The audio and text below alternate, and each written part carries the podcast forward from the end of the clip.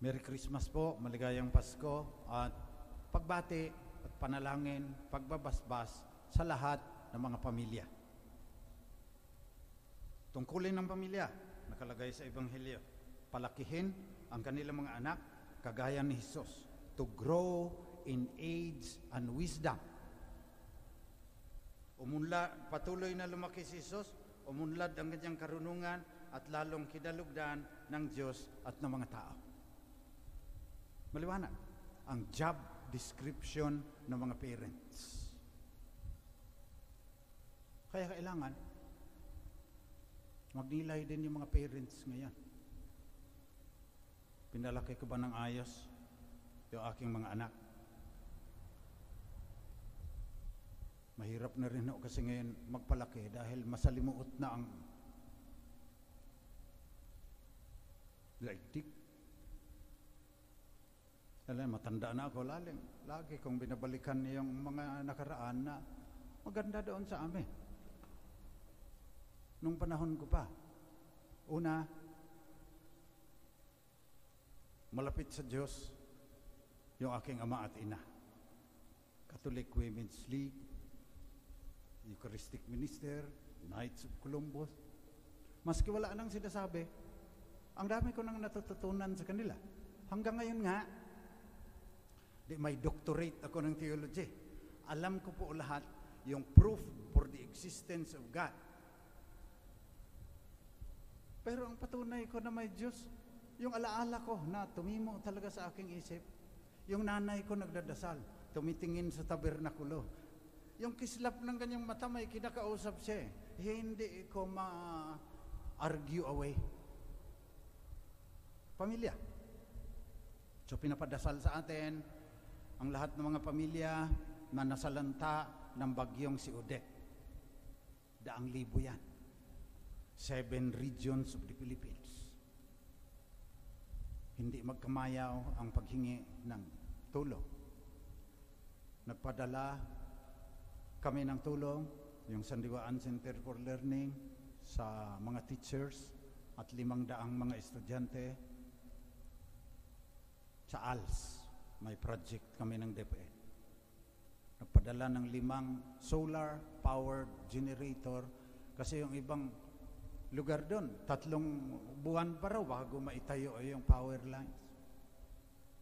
Ang sabi nung shipping agency, nung three days ago, sampung kilometro raw ang haba ng mga truck na tatawid sa Samar, pupunta ng Leyte. Nahirapan tayo. Bakit ganyan? Tatlong bagay ang nais kong talakayin ngayon. At lahat yan nakatuon sa pamilya. Na kung nagtagumpay pa ang karamihan ng mga pamilya sa Pilipinas na palakihin to grow in age and wisdom yung kanilang mga anak, hindi tayo maghirap ng ganito. Una, pagwawalang bahala. Bunga na lang yung. Bunga yan ng pagwawalang bahala natin sa kalikasan dahil hindi na ituro sa pamilya. Ikaw, may kamag-anak ka sa Siargao. Hirap na hirap ngayon. Pero nung itinapon mo yung face mask mo doon sa kanal, walang ba, pagwawalang bahala mo sa kalikasan, tinamaan yung mga pinsan mo sa Siargao. Nais ipakita sa atin ng simbahan, this is our common home. Hindi ka na dapat magwawalang bahala dahil tatamaan yung iba sa pagwawalang bahala mo ngayon. Tatapon ka ng basura mo sa Smoky Mountain at Payatas. Pagkaraan ng mga dalawampung taon, papasok sa water table yan. Ang iinumin ng mga apo mo, toxic, magkaroon ng maraming allergy. Tigilan na ang pagwawalang bahala sapagkat kung hindi tayo titigil, ipapangako ko sa inyo, dahil sinabi ng mga scientist, marami pang udet, mas malakas na udet ang darating sa atin. Linggo ng pamilya. Doon nagsisimula yan. Turo, turo mo. Na hindi lang tayo pamilya, hindi lang yung extended family, kundi yung buong mundo ngayon, sabi ni Pope Francis, it is our common home. Huwag kang magwawalang bahala sa mga problema ng daigdig dahil tatamaan ka rin sa malaon at madali. Pati yung mga mahal mo sa buhay, yung miyembro ng iyong pamilya. Pagwawalang bahala. Yung makasarili, wala nang ibang iniisip kundi yung kanyang sariling kapakanan. Tatamaan ka rin. Kasi, nagbubulag-bulagan ka sa katotohanan na nakaugat ka sa isang ecosystem. Maaring dito ka lang, e ecosystem yan. May mangyari doon, abot ka rito. Maliban lang kung namanhid ka na talaga, wala kang pakialam doon sa mga pinsan mo sa Siargao. Anong klaseng tao ka naman pag ganyan ka? Mag-isip-isip ka na. Maraming mahihirapan dahil sa ating pagwawalang bahala. Pangalawa, kawalan ng kakayahan, incompetence. Lagi na lang tayong tinatawaan ng bagyo. Tapos magkukumahog na naman kung saan-saan, kukuha ng ano. Bakit hindi magpaplano na Siargao, laging tinatamaan niya. Samar, laging tinatamaan niya. May bodega ka na ron. Ando na ang Lucky Me at saka kung mga sardinas at saka, para hindi mamamatay sa gutom yung tinatamaan. Parang ngayon lang tayo tinamaan ng udit. Incompetent ang mga Pilipino. Ang hindi ko maintindihan, very competent. Padala mo sa Saudi. Padala mo sa California. Padala mo sa Germany. Number one ng mga Pilipino, ang tesisinop. Pagdating sa sarili niyang bayan, incompetent. Hindi marunong magplano, o kung napakaganda man ng plano, hindi marunong mag-execute, hindi marunong mag-implement. Kaya lagi na lang, nagmamakaawa. Trabaho sana ng gobyerno yan, marami ding incompetent sa gobyerno. Yung taga Bohol, sabi ng gobyerno, baka magluluting. Mga chong, I have news for you. Yung looting, trabaho ninyo yan kasi gobyerno kayo. Kinakausap nyo kaagad yung mga journalist at saka mga TV. Incompetence. Na, kagaya nga ng sinabi ko, mahirap maintindihan. Filipinos are very competent abroad. Nakikita kaya? Eh hindi naman yan pababalikin. Hindi naman pag-aagawan yung mga nurses natin, mga doktor natin, kung hindi magagaling yan. Eh, pero pag nasa Department of Health, nasa Siargao, hindi na alam kung anong gagawin. Ang dami-dami namang nakalagay na roon. May mga directives, may mga kung ano-ano. Pag-isipan po natin yung incompetence. Yung indifference, labanan natin sa mga bata, ituro mo to care, to be concerned. Problema lang kung wala ka dyan. Nasa Saudi ka, ang galing-galing mo na nurse doon, yung anak mo nagda-drugs na dito sa Pilipinas. Kasama yan sa masalimuot na kalagayan ng ating pamilya ngayon. Incompe- uh, indifference at saka incompetence, sinong magtuturo niya? Yung nanay at saka tatay, ang laki-laki nga ng sahod, hindi naman nakakauwi kung birthday ng bata. Eh, laging sinabi sa first reading eh, pangalagaan ninyo yung mga bata niyo para pagtanda niyo, alagaan din kayo niya.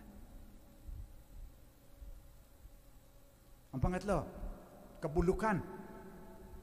Pagwawalang bahala, kawalan ng kakayahan na minsan intentional, sinasadya na na walang kakayahan kahit magaling naman. Kabulukan. Bakit sira kaagad yung mga daan doon sa Southern Leyte? Kasi yung nakakuha ng kontrata niya, ang 30%, kinuhaan na ni Gob, yung may persento din si Kung, may persento din si Mayor dyan. Pati minsan yung mga kagawad, mga ano, mayroon dyan. Kaya anong ginagawa ng mga engineer para may kita naman maipakain sa kanilang mga pamilya? Tinutubigan yung simento. Maliliit yung mga kabilyan na nilalagay. Madaling masira kasi 30% kinuhaan na ng mga bulok ang pagkatao. Galing-galing natin mag Pasko. Nagnunot si Buena. Sanggol, tagapagligtas. Tapos, numero uno tayong bulok ang lipunan, sabi ng Amnesty International. Wala tayong karapatang sumamba. Kung yung pinangkain mo ng hamon at saka keso, ninakaw mo. Hindi kaya sasakit ang tiyan ng mga anak mo niyan? Nasaan yung mga yung mga uh, gobernador, congressman, mayor, yan ba tinuro ng nanay nyo? Kayo mga ina, alam nyo, halimbawa lang, alam nyo yung kurap. Tatanggapin mo yung Balenciaga at saka Louis Vuitton na galing sa ano, sa France, pinauwi sa'yo. Masasayahan ka dyan.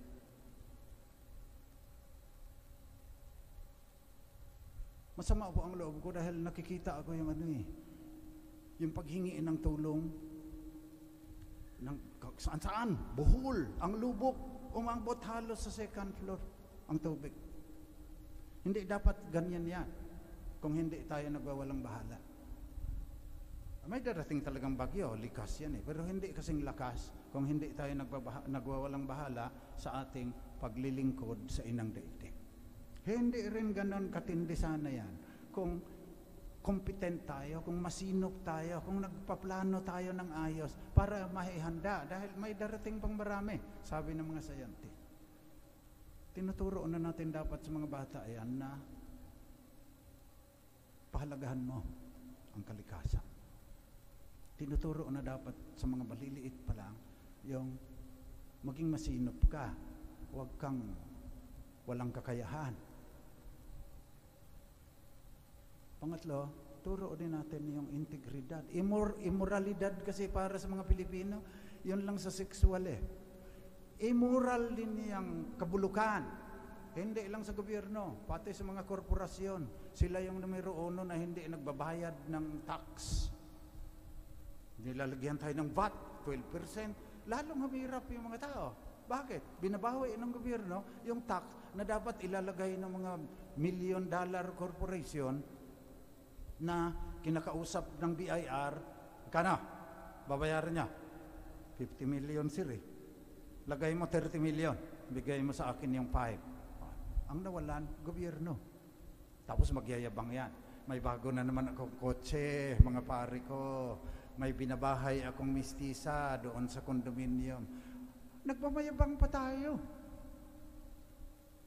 Tapos sasabihin natin, O come, let us adore Him. Nilalapastangan lang natin ang Diyos. Kaya ngayon, sa araw ng pamilya, pagpatawad mo na lang na, nyo na lang na medyo emotional ako ng kaunti dahil personally involved ako doon sa pagtutulong sa mga ano eh. Lagi na lang. Bawat taon, dalawa, tatlo, laging ito ang GCash ng aming diocese, ng aming parokya, ito yung sa Red Cross, ito wala na pang katapusan yan. Walang katapusan yan kung hindi natin ibabalik sa pamilya yung paghubog ng mga bata para lumaki sila to grow in age and wisdom. Job description ng bawat nanay at tatay kasama ang mga lula at lolo, kasama ang mga tito at mga tita, pamilya yan. Palakihin ninyo na ayos yung mga bata para may pag-asa tayo sa mga taon pang darating. Kung hindi, malilipol tayo dito sa mundong ibabaw. Yun lang choice natin. So I'm calling on all mothers and fathers, ayusin nyo naman.